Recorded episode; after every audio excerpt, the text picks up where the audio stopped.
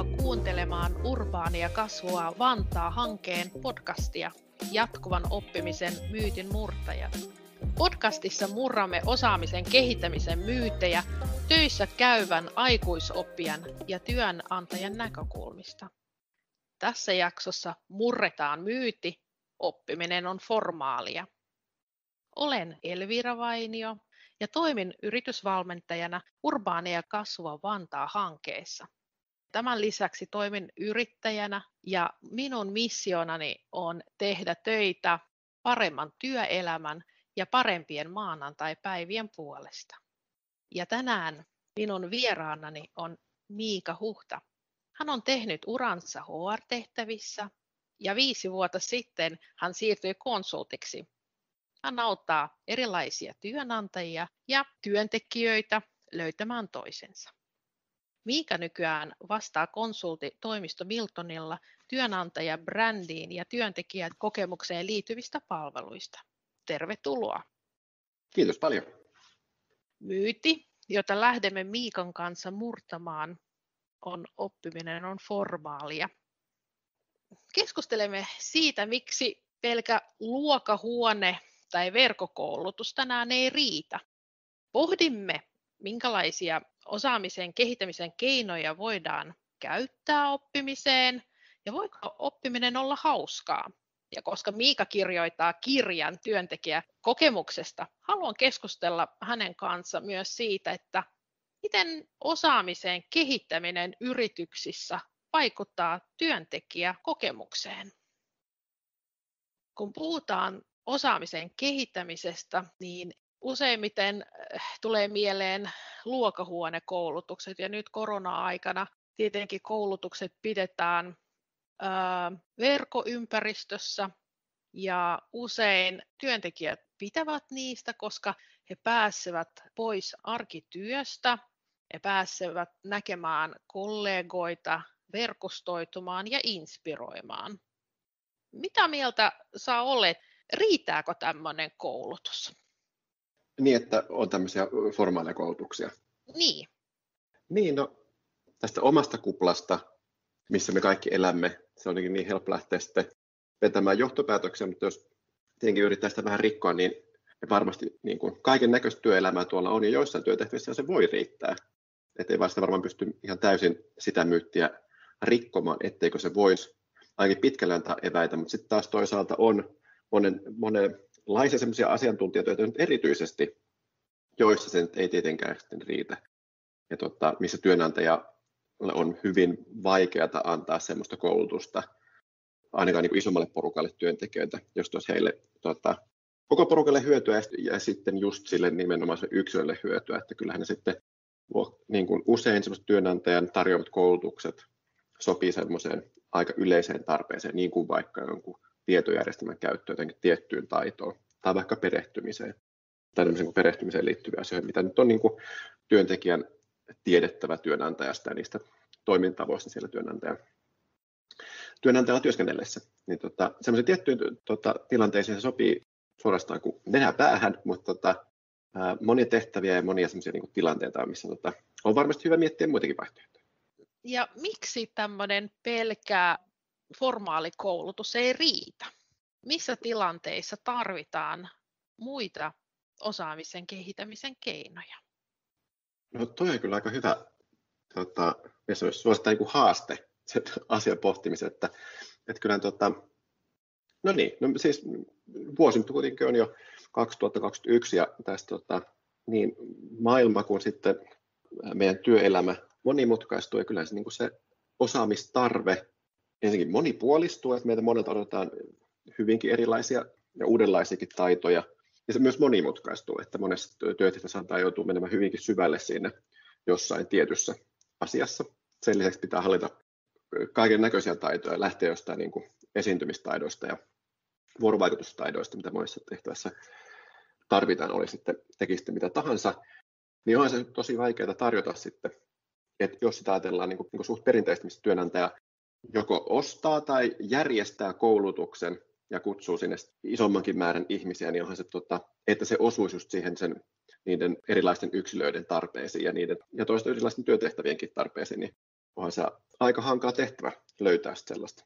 Ja siinä myös kun se, se että mikä koulutuksessa usein niin kuin perustavanlaatuinen ongelma on se, että niissä oletetaan semmoinen tietynlainen perusymmärryksen taso. Tai se kouluttaja niin kuin tietenkin joutuu olettamaan, että ihmiset ovat niin kuin jollain tasolla, kun he tehty yhtään mitään aiheesta, tai niin varman päälle, että lähdetään ihan niin kuin juurta jaksain selittämään, tai sitten tehdä oletuksia siitä niin kuin ymmärryksen tasosta. Niin siinähän sitten heti langetaan siihen ongelmaan, jos on niin enem, yhtään enemmän kuin yksi ihminen paikalla, niin se on hyvin vaikeaa varmistaa, että se koulutus olisi just sellainen, että se sopisi niiden ihmisten tuosta niin motivaatio-osaamiseen tarpeeseen, mutta myös siihen tämänhetkiseen ää, tietoihin ja taitoihin ja toisen niin tuota, ää, uutta tietoa sitten sisäistää ja sitten vielä myöhemmin ottaa käyttöön. Se on vaikea tehtävä kyllä, pystyä tekemään semmoinen koulutus, mikä sopisi vähänkään isommalle mm. porukalle. Joo, ja sitten toisaalta mä myös mietin, että puhuit siitä, että on erilaisia ihmisiä ja heillä on erilaisia motivaatioita ja osaamistasoja, mutta sitten ajatellaan, että tämä koulutus päätyy. Ja okei, koulutus on ollut hyvää, mutta sitten itse mietin, miten niitä taitoja viedään arkeen ja miten uusista taidoista tehdään uusia toimintamalleja niin tämmöinen ehkä formaali koulutus ei välttämättä ole ratkaisu tähän tilanteeseen. Niin, tai formaattikoulutus on semmoinen tota, hyvä tapa tarjota semmoinen perustason tieto mm. suht kustannustehokkaasti. Ja tosiaan kun niihin usein liittyy myös tämmöisiä, niin kuin tuossa aiemmin mainitsin, niin kuin yhteisiä kohtaamisen hetkiä. Niin kuin koko opiskeluaika lähtien peruskoulussa sitten varsinkin tuota korkeakouluun, niin sehän, siihen liittyy suuresti se semmoinen sosiaalinen elementti. Ja toisin niin kuin muilta oppiminen, mutta sitten varsinkin se niin kuin yhdessä oleminen ja kaikki sen, niin kuin, siihen liittyvä peli ja leikki ja kaikki muu sosiaalisen suhteen niin hyvät puolet. Miten saa, niin sitä samaahan tapahtuu näissä esimerkiksi tota, luokkahuonekoulutuksessa, ainakin ennen vanhaa, ennen tuota, mm. korona-aikaa, kun työnantajan mahdollisesti, niin kuin sanoit, ehkä lähti jopa jonnekin useammaksi päiväksikin jonnekin. Mäkin olen joskus tämmöistä tota, ruotsalaisessa maaseutuhotellissa pari päivää kouluttautumassa, niin olihan se jo itsessään elämys ja kokemus, se, että mm. sinne mentiin. Ja tota, puhumattakaan siitä, mistä opittiin, mutta se on ihan totta, että me pitäisi elämä.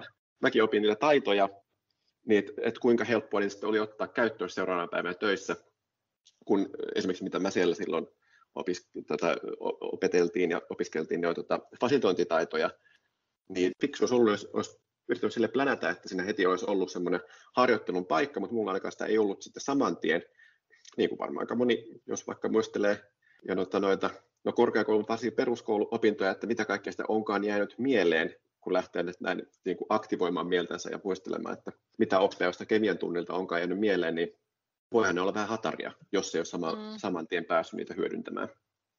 Joo, Eli sä nostit tämän yhteisöllisyyden, mikä ehkä tämmöisissä formaaleissa koulutuksissa korostuu, mutta sitten myös mainitsit siitä, että tosi tärkeää, kun tulee uutta tietoa, niin miten sitä soveltaa käytäntöön ja arkityöhön. No sitten jos ajatellaan, kun sanotaan, että oppimisesta noin 10 prosenttia tulee formaalisen oppimisen kautta Eli niin nämä on koulutusohjelmat, kurssit, kirjat, mutta ää, suurin osa oppimisesta tulee eri keinoin. Ja mä tiedän, että niin olet nähnyt aika paljon, miten yrityksissä osaamista kehitetään. Mitkä ovat muita keinoja, miten muuten yritykset ja yrityksissä olevat henkilöt voivat oppia? puhuttiin tästä podcastista, puhuttiin tuosta 10, 20, 70 tota, mallista. Niin, tota, niin sehän siis sinänsä ihan oivalluttava. Tosi mä muistan, että mä joskus yritin googlaa, että mistä se on tullut alun perin, että kuin tieteellisesti tutkittu, että, että näistä tapahtuu. Mutta mut siis antaa hyvän kuvan siitä, että, että miten se tota, tyypillisesti tapa, tapahtuukaan uuden oppiminen. Ja, tota, ja mun mielestä on ihan siis sillä lailla kuvaava. Mä, mä olen siis kuullut sitä kyllä käyttävän työelämässä myös vähän niin kuin selityksenä sille, että miksi meillä ei olekaan niitä koulutuksia. Jos joku työntekijä on ihmetellyt, että tyyliin en osaa käyttää tietojärjestelmäksi koulutusta, niin silloin vastasi, että hei, etkö sinä ymmärrä, että, että se on vain niin kuin 10 prosenttia tästä oppimista tapahtuisi jossain kurssilla, että että sähän pääst oppiin työn teon lomassa ja sitten sun kollegoilta paljon, että, että ei muuta kuin työn tekemään, kyllä sä sitten opit sen tämän tietojärjestelmän käyttämään. Okei, se voi olla tuommoinen niin tekosyy, että miksi niitä koulutuksia olisi vähemmän, mutta mun mielestä myös tosi oivalluttavat, että, että loppujen lopuksi se meinaa sitä, että se oppiminen on tosi paljon meistä itsestämme kiinni.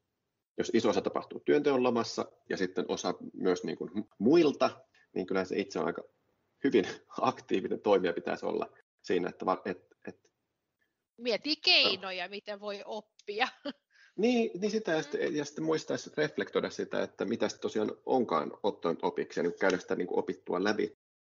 Et vähän sama kuin noissa formaalisissa koulutuksissa tulee joku testin paikka, missä testataan sun oppia, niin samallahan se on sulle se niin pohdinnan ja sitten tietenkin myös se oman testaamisen paikka, että tuleekohan opittua ja miten mä sitä tietoa nyt sitten niin kuin sisäistänyt. Joo, no siis eilen mä kuulin tämmöisen tosi, tosi hauskan sanonnan epäonnistumisesta, kun aika paljon opitaan, kun kokeillaan ja reflektoidaan.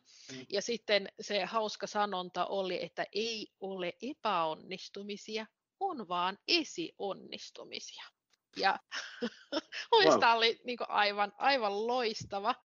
Ja sekin on niin sama teema, mitä itse mainitsit, että kokeillaan ja katsotaan, niin kuin mikä on onnistunut ja jos joku asia on epäonnistunut, niin mitä siitä opitaan. Mutta sitten jos Kyllä. ei haluta kokeilla, niin sitten myös ei opita uutta. Että niin. ei tarvitse pelätä siitä epäonnistumista. Joo, ja muista itse, siis mä en ole täynnä sitä ajatakaan tolleen, niin siinä olisi ikään kuin perustavanlaatuinen ero sen formaalin epäformaalin koulutuksen välillä on myös se oletus siitä, että formaalissa usein on se, että sä oot saanut sen perustiedon ja ei sitten muutu käyttämään sitä. Ja usein se taustajatus on se, että jos vaikka annettu jotkut tietojärjestelmään tota, tämmöinen koulutus, niin nythän ne ihmiset osaa, ne ei muutu käyttämään. Kun taas siihen epäformaalissa on, siihen niin kuin sisältyy se ajatus, että sun pitää kokeilla, testailla ja todennäköisesti sen ihan ykkösellä aina mene. Niin tota, se niin kuin oletus siitä, että että ihan kuinka valmiita pitää olla sen opin jälkeen, niin näissä tota, eroaa. Ja se, jos on se, semmoinen mindsetti, ja nyt kokeillaan ja testaillaan ja katsotaan, mitä pitää opitaankaan tekemällä, niin, tota, niin äh, silleen todennäköisesti se paljon paljon paremmin onnistuu se epäformaalikin, että, että jos sitä epäformia lähestyy sillä lailla kuitenkin tietoisesti, niin ajattelen, että hei, kun mä tässä olen vaikka projektissa mukana, opin muilta, äh, varmasti oppi menee paljon paremmin perille ja, ja tota, voi, no miten se olisi, on ainakin realistisempaa, jos ajattelee niin, että nyt tässä niin kuin, äh, ollaan tosiaan esioppimisen äärellä. Mm. No, sä teet töitä yritysten kanssa, niin onko sulla semmoisia esimerkkejä epäformaaleista osaamisen kehittämisen keinoista, jotka voisivat inspiroida muita yrityksiä? Joo, mä tuossa tota, pari vuotta sitten tein semmoisen kartoituksen, missä mä haastelin 38 HR-ihmistä kysyin heiltä, että miten heillä ollaan varauduttu tota, nämä niin osaamistarpeiden muuttumiseen ja mitä se etelä on tekemässä. Ja tuota, yksi, yksi aihe oli se, että sitä omien ihmisten osaamista kehitetään, että et, et suinkaan ratkaisuja aina ole sitten, että no ihmisiä, uusia ihmisiä tai ostetaan sitä osaamista jostain. Niin tota, se oli siis mielenkiintoista huomata, että sitten kuitenkin siihen, että miten sitä osaamista kehitetään, niin siinä monet kyllä mainitsivat just tämän 10, 20, 70 mallin ja, ja sen, että monessa paikassa on painottaa sitä, kuinka tota, se on sinusta itsestä kiinni, mitä sä opit, ja annetaan, mm, ainakin kannustetaan siihen, että olisipa hienoa, jos itse kukin opiskelisi uusia taitoja, ehkä minuutin jopa omalla ajallansa. Mutta sen kannustamisen lisäksi aika harvassa paikassa sitten tarjottiin työkaluja ainakaan siihen niin kuin muilta oppimiseen. Ja sitä niin kuin itseopiskelua tietenkin monesti tuetaan esimerkiksi tämmöisellä, tota, joko että on omia verkkokursseja tai sitten mahdollistetaan pääsy vaikka jonkin mahdollisesti hyvinkin laajoihin verkkokursseihin tota, tietopankkeihin, mistä tuli vaikka millä mitalla. Niin, mutta se muita oppimista, sitä niin kuin, ainakin silloin tuntui, että aika harvasti tehtiin. Että se oli, tota, mulla jäi mieleen, että verohallinto taisi olla se ainut, millä oli tämmöinen parempi ajatus siitä, että miten sitä mahdollistettaisiin tai miten se niin tuettaisiin sitä, että ihmiset pääsee oppimaan toisiltansa miten siellä se tehtiin, miten tämä oppiminen ää, muilta edistettiin? No siellä se, tota, silloin se oli vielä kehitteillä. Mä nyt, nyt en ole kysellyt, että miten tota, mm-hmm. sit siitä ää, sitten lähti käyttöön, mutta se siis kuulosti tosi fiksulta tavalta, että, ää, ja se oli niinkin yksinkertaista, että siellä tämmöisiä kehityshankkeita, se olisi, näin kuin sisäisesti avattiin, että hei, meillä on tämmöisiä kehityshankkeita, ja siis heillä on järjestelmä siihen, että, se, että sieltä halukkaat pystyy näkemään, millaisia kehityshankkeita onkaan. Tietenkin omalla tavallaan on jo tämmöistä hyvää sisäistä viestintää, että ihmiset pysyvät kärryillä, että mitä tapahtuu. Mutta siinä myös tota, annettiin mahdollisuus, että hei, jos sinua kiinnostaa tämmöinen vaikka kehitysprojekti, niin nyt voi nostaa käden pystyyn, että vaikka et tietäisi tästä aiheesta juuri mitään, niin tyyliin voit tulla vaikka ottaa muistiinpanoja tyyppisesti. Että hyvin matala kynnyksellä voisi osallistua niihin niin kuin hyvin semmoisiinkin projekteihin, mitkä ei ole siinä oman työtehtävän niin kuin, tyypillisesti kuulu siihen. Niin tota, se oli hyvä malli. No itse asiassa nyt kun mä kuuntelin sinua, niin mullekin tuli sellainen esimerkki mieleen. Erässä yrityksessä haluttiin, että, että työntekijät kehittäisivät englannin kielen taitoa. Sitten rekrytoitiin englanninkielinen ihminen. Siellä oli rekrytointitarve, mutta se vaikutti siihen, että vähän ajan päästä englannin kielen taito kehittyi aika huimasti. Eli mitä haluan sanoa tällä esimerkillä on se, että kun on erilaisia osaajia ja erilaisia ihmisiä, mä tarkoitan, että eri ikäisiä, eri osaamisella varustettuja ihmisiä, niin silloin myös se osaaminen kehittyy, kun pääsee tekemään vähän eri tavalla. Et jos halutaan oppia somen käyttöön, niin ehkä kannattaa rekrytoida milleniaali tai jopa nuoremman sukupolven niin kuin henkilö. Että se tapahtuu, se, se osaaminen sitten leviää organisaatiossa. Mm. Et jos se vaan on mahdollista, tietenkin näinä päivinä, kun ihmiset kykkii omilla kotikonttoreillaan ja helposti se sitten mm. Työ, ainakin mun työ, ja mä kuullut, että moni muukin jakaa tämän huomioon, että sinne helposti tässä tota, etätyömoodissa keskitytään vain omiin työtehtäviin niin se, että mahdollistaisi se, että sitten pääsisi oppimaan niitä kollegoilta ja pääsisi sellaisiin tilanteisiin tai projekteihinkin, mitkä ei ole siihen just omaan työtehtävään liittyviä, niin se että siihen pitää jotenkin tietyllä tavalla sitä myös no niin, kannustaa, mutta ehkä myös jotenkin fasilitoida sitä niin tukea ja ehkä myös vähän puskea ihmisiä siihen. Sen mä kanssa mietin, että kun tuli korona ja aika moni yritys puhuu siitä, että kun jopa yrityksen tai konsernin sisällä voi olla sellainen tilanne, että jossain yksiköissä on semmoista, että on työvoimapulaa ja sitten jossain taas on ihmisiä, joilla työt vähenevät ihan koronan takia, niin sitten se oppiminen voi tapahtua, että niin kuin järjestetään osaamisen kehittämisen aktiviteetteja ja myös halukkaita voidaan siirtää uusiin tehtäviin, niin tuleeko sulle tästä jotain ajatuksia tai esimerkkejä? Joo, sitten on tehtäväkierrot. Tehtäväkierrot, tuota, juuri näin. Työkalupakissa parista monessa firmassa, mutta miten mä koin niistä, tota, tai itse huomannut sit, sekä niin omissa organisaatioissa että sivusta seuranneista muihin organisaatioihin, että ei se kuitenkaan sitten tai ei ainakaan tule mieleen sellaista esimerkkiä, missä olisi todella paljon sitä hyödynnetty. Se kuitenkin on aika mm. työlästä. Ja siis on monta jännitettä, että jonkun pitää päästää hyvä tekijä tuota, niin toisen vaikka tiimiin työskentelemään. Ja, ja sitten se hyvä työntekijä se uudessa tiimissä ei olekaan ihan hyvä työntekijä välttämättä tuota, ihan vielä hetken, kun joutuu opettelemaan uutta. Niin kuin tehokkuusnäkökulmastaan se ei ole sitten ainakaan sen niin kuin lyhyellä aikavälillä se kaikista paras ratkaisu.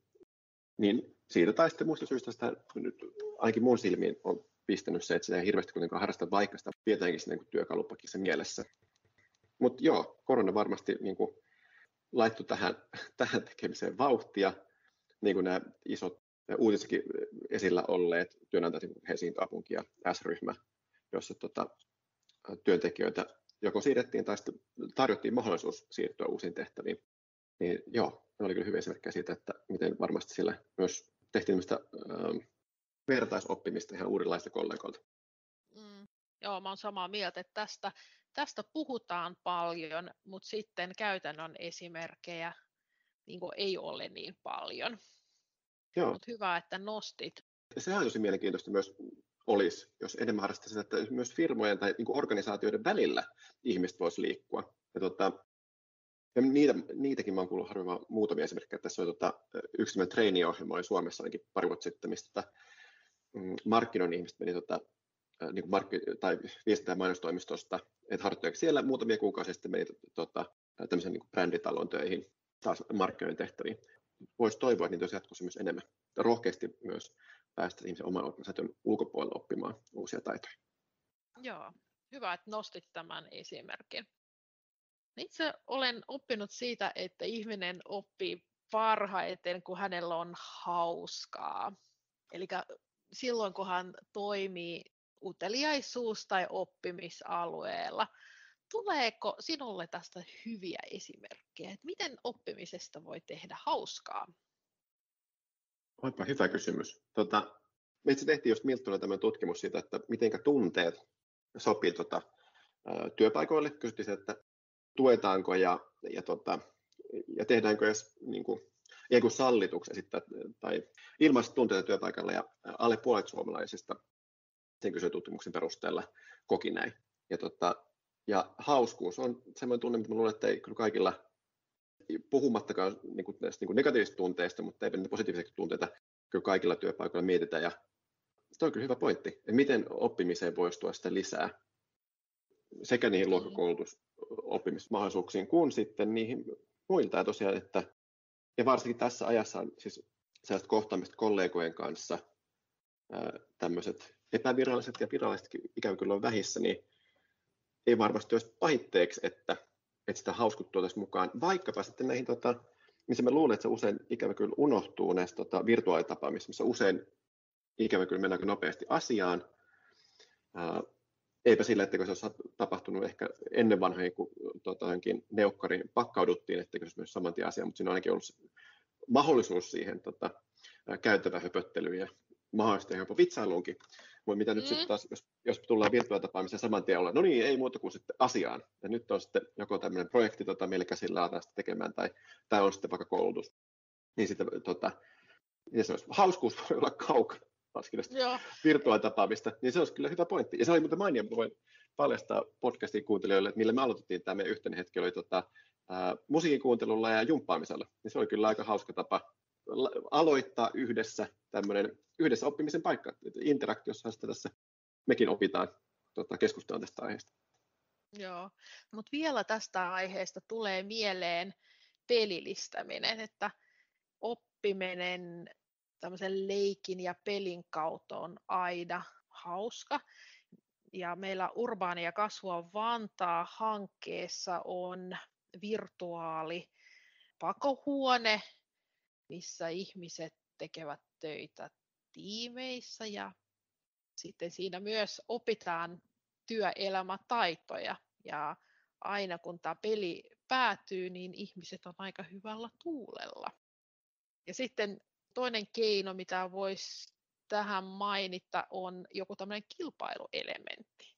Että jos halutaan viedä uusi taito arkeen, että on paljon kuullut semmoista, että ihmiset niin aika paljon istuu työaikana ja sitten kun vaikka kerrotaan, että pitää välillä pitää mikrotaukoja ja pitää kävellä palavereiden välissä, joo, kyllä, mutta sitten kun järjestetään kilpailu, Joo. osa on niin kilpailuhenkistä, että sitten niin kuin kävellään aika paljon. Et sitten kun tulee semmoinen kilpailuelementti, niin se ainakin motivoi osan ihmisistä toimimaan ja, ja viemään näitä uusia taitoja arkitoimintaan. Oh. Ja, ja niin, se just on, kun seuraa meidän kolmivuotiaan kasvamista, niin sitä mä hänellekin toivotan, että isä äiti menee töihin, mutta niin lähdet sinäkin, kun lähdet päiväkotiin leikkimään. Niin tota, niinhän me nyt ollaan kautta aikojen opittu leikin ja pelin kautta, jos jonkinlaista taitoa, ja miksi niin kuin työelämässä pitäisi sen, niin kuin, siitä tehdä sen monimutkaisempaa. Mä kyllä aikoinaan siis tämmöistä tota, kansainvälisen pankin HR-töissä, ja siellä tota, oli tehty jo muualla, muissa maissa tämmöistä tota, arvoihin liittyvää niin kuin lautapeliä pelattu, mistä tota, sitten haluttiin alleviivata tietynlaisia toimintatapoja arvoihin liittyen, ja sitten mietin, että hetkinen, että sopisiko tänne Suomeen, että jaksaisiko meidän 400 pankkiria oikeasti tota, kokoontua yhteen moneksi tunniksi pelaamaan lautapeliä. Ja tota, lopputulos oli se, että kyllä, siellä ne oli oikein oli... innoissaan, ihan käärittyinä pelaamassa. Osa oli sen niin kuin voittamisen takia, sen näki, että se oli kiilu silmät, kun siinä oli, sitten kerättiin pisteitä ja oli, joku, oli joku palkintokin tiedossa.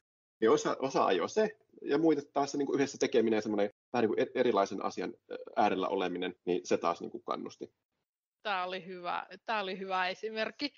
Sitten mä haluaisin vielä kysyä sinulta, miten yritys voi edistää epäformaalia osaamisen kehittämistä? Niin, kai se lähtee ensinnäkin siitä että kannustamisesta ja siitä niin kuin ihmisessä niin kuin, eikö muistuttamisesta, että jokainen me kuitenkin loppujen lopuksi ollaan sitä omasta osaamisestamme vastuussa. Ja, mutta sittenkin myös se, että miten sitä oikeasti voisi tukea, että mm. annetaan joko sitten niitä, äh, helpotetaan sen tiedon parin pääsemistä, että vaikkapa, että annetaan pääsy johonkin verkkokursseihin, ja verkkokursseja usein, ainakin mä oon kohdannut ongelmat, niitä kyllä löytyy, vaikka millä niitä on myös ilmaiseksi tuota internet pullaa, mutta mikä on hyvä, mihin kannattaa panostaa, niin sekin on vaivan näkö, että joku kuratoisi niitä, tai siis kävisi lävittä ja valitsisi, että hei, että, että nämä sopii tähän meidän yrityksen kontekstiin, niin se jo helpottaisi.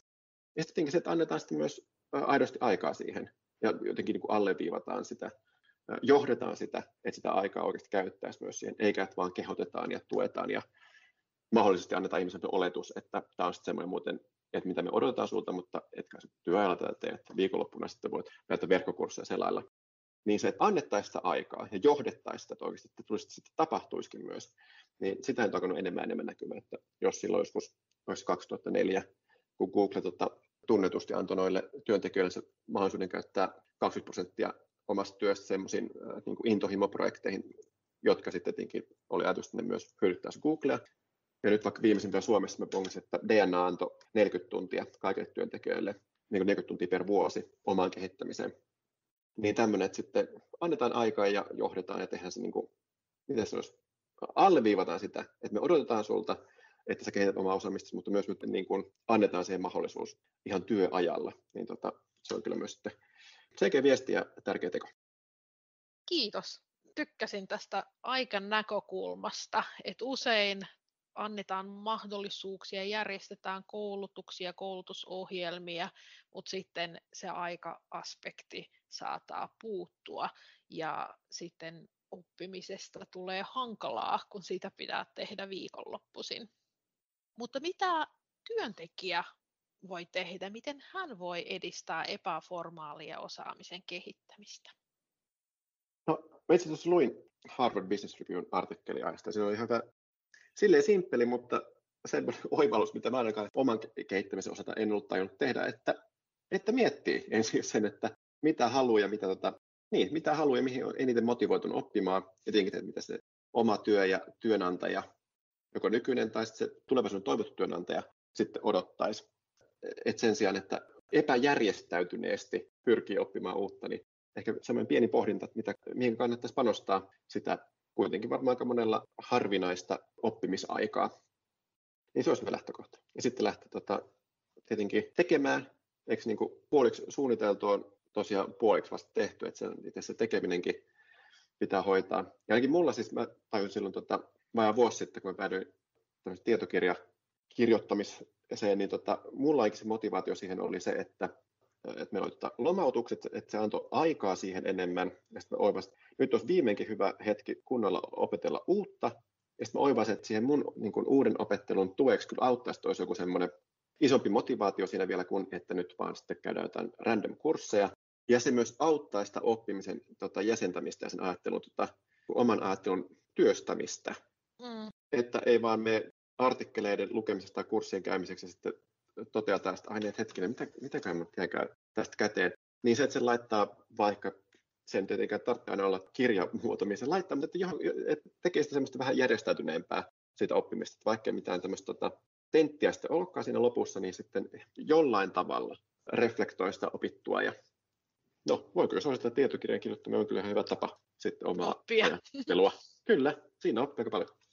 Joo, sä kirjoitat työntekijäkokemuksesta ja miten formaali ja epäformaali osaamisen kehittäminen vaikuttaa työntekijäkokemukseen? Joo, tota, Siis onhan se niin kuin siinä mielessä, mitä me niin kuin itse kukin työltä ja työnantajilta halutaan, niin tutkimustakin valossa se mahdollisuus oppia uutta ja kehittää itseään on tosi tärkeää. Ja se, että jos organisaatio pystyisi tekemään sitä, siis monessa, monissa firmassa varmasti tehdään ja organisaatiossa tehdään sitä epäformaalin oppimisen tukemista, että mahdollistaa vaikka työnkiertoja tai avataan mahdollisuuksia liittyä projekteihin tai, tai järjestetään tilaisuuksia ja sellaisia, missä ihmiset pääsevät tota, vaihtamaan ajatuksia mahdollisesti niin kuin hyvinkin vapaalla agendalla, tai siis muita keinoja tähän muita oppimiseen. Mutta aika harva, tai mitä mä, mä olen huomannut, aika harva sitten osaa tuoda esiin, että ensinkään omille työntekijöille, mutta varsinkaan sitten talon ulkopuolelle, että tämmöistä tehdään. Ja, ja se myös johtuu siitä, että ei sitä välttämättä kauhean niin kuin tosiaan systemaattisesti ole tehty sitä epäformaalin tukemista, että ei ole paljon mitä kerrottavaakaan.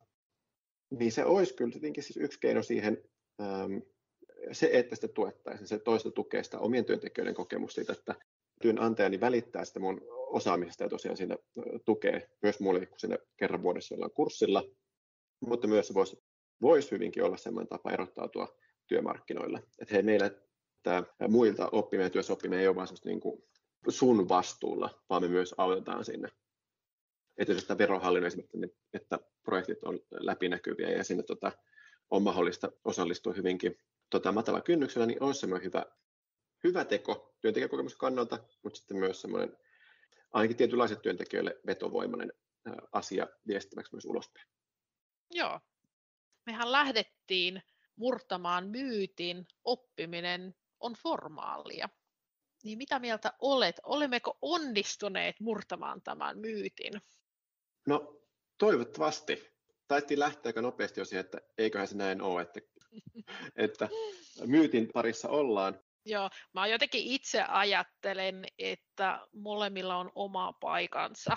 Että tarvitaan formaalia oppimista ja pidin tosi paljon siitä, kun sä puhuit, että sehän on semmoinen paikka, missä verkostoidutaan ja saadaan perusosaamista tai perustietoa jaettua laajasti ja se on kustannustehokas keino oppia, mutta se ei missään nimessä on ainoa, että tarvitaan molempia, mm-hmm. koska tämmöiset reflektoinnit, työkierrot, oppimiset muilta, nehän on vähän semmoisia oppimisen keinoja, miten viedään tätä formaalioppia käytäntöön ja arkeen. Joo. Mun kollegat, tuota, jotka tekee enemmänkin noita sekä koulutukset, erilaisia valmennuksia, niin niillä olisi hyvä termi kuin takaisin kytkentä. Että kun aloitetaan oppimista, niin pitäisi aina olla jotain, jotain myöhemmin tapahtuvaa toimintaa, joka sitten kytkeytyy se opittuun ja silleen niin kuin toista niin organisaatio varmistaisi, että sitä opittua hyödynnetään, mutta sitten itse kukin pääsi. Niin se olisi, että muistutetaan siitä, että sitä tuota, oppia tosiaan käyttäisiin ja reflektoitaisiin myös sitä, että miten itse kukin onkaan saanut sen opitun käyttöön. Niin sekin on sitten tämmöinen takaisin kytkentä hetki on mitä parhain tapa taas oppia uutta. Hyvä. Kiitos Miika, että osallistuit tähän podcastiin ja kiitos kaikille kuuntelijoille. Kiitos tuonnista. Oli ilo. Tämä on jatkuvan oppimisen Myytin murtajat podcast, joka on osa Urbaania kasvua Vantaa hanketta. Hankkeessa luodaan uusia ratkaisuja sosiaaliseen rekrytointiin ja yritysten henkilöstön osaamisen kehittämiseen. Näin tuetaan ja kiihdytetään yritysten kasvua. Hanke kuuluu eurooppalaiseen Urban Innovative Actions-ohjelmaan ja on Euroopan aluekehitysrahaston rahoittama. Lisätietoja sivuiltamme urbaaniakasvo.fi, jossa pääset käsiksi myös muihin podcast-jaksoihimme. Pysy siis kuulolla.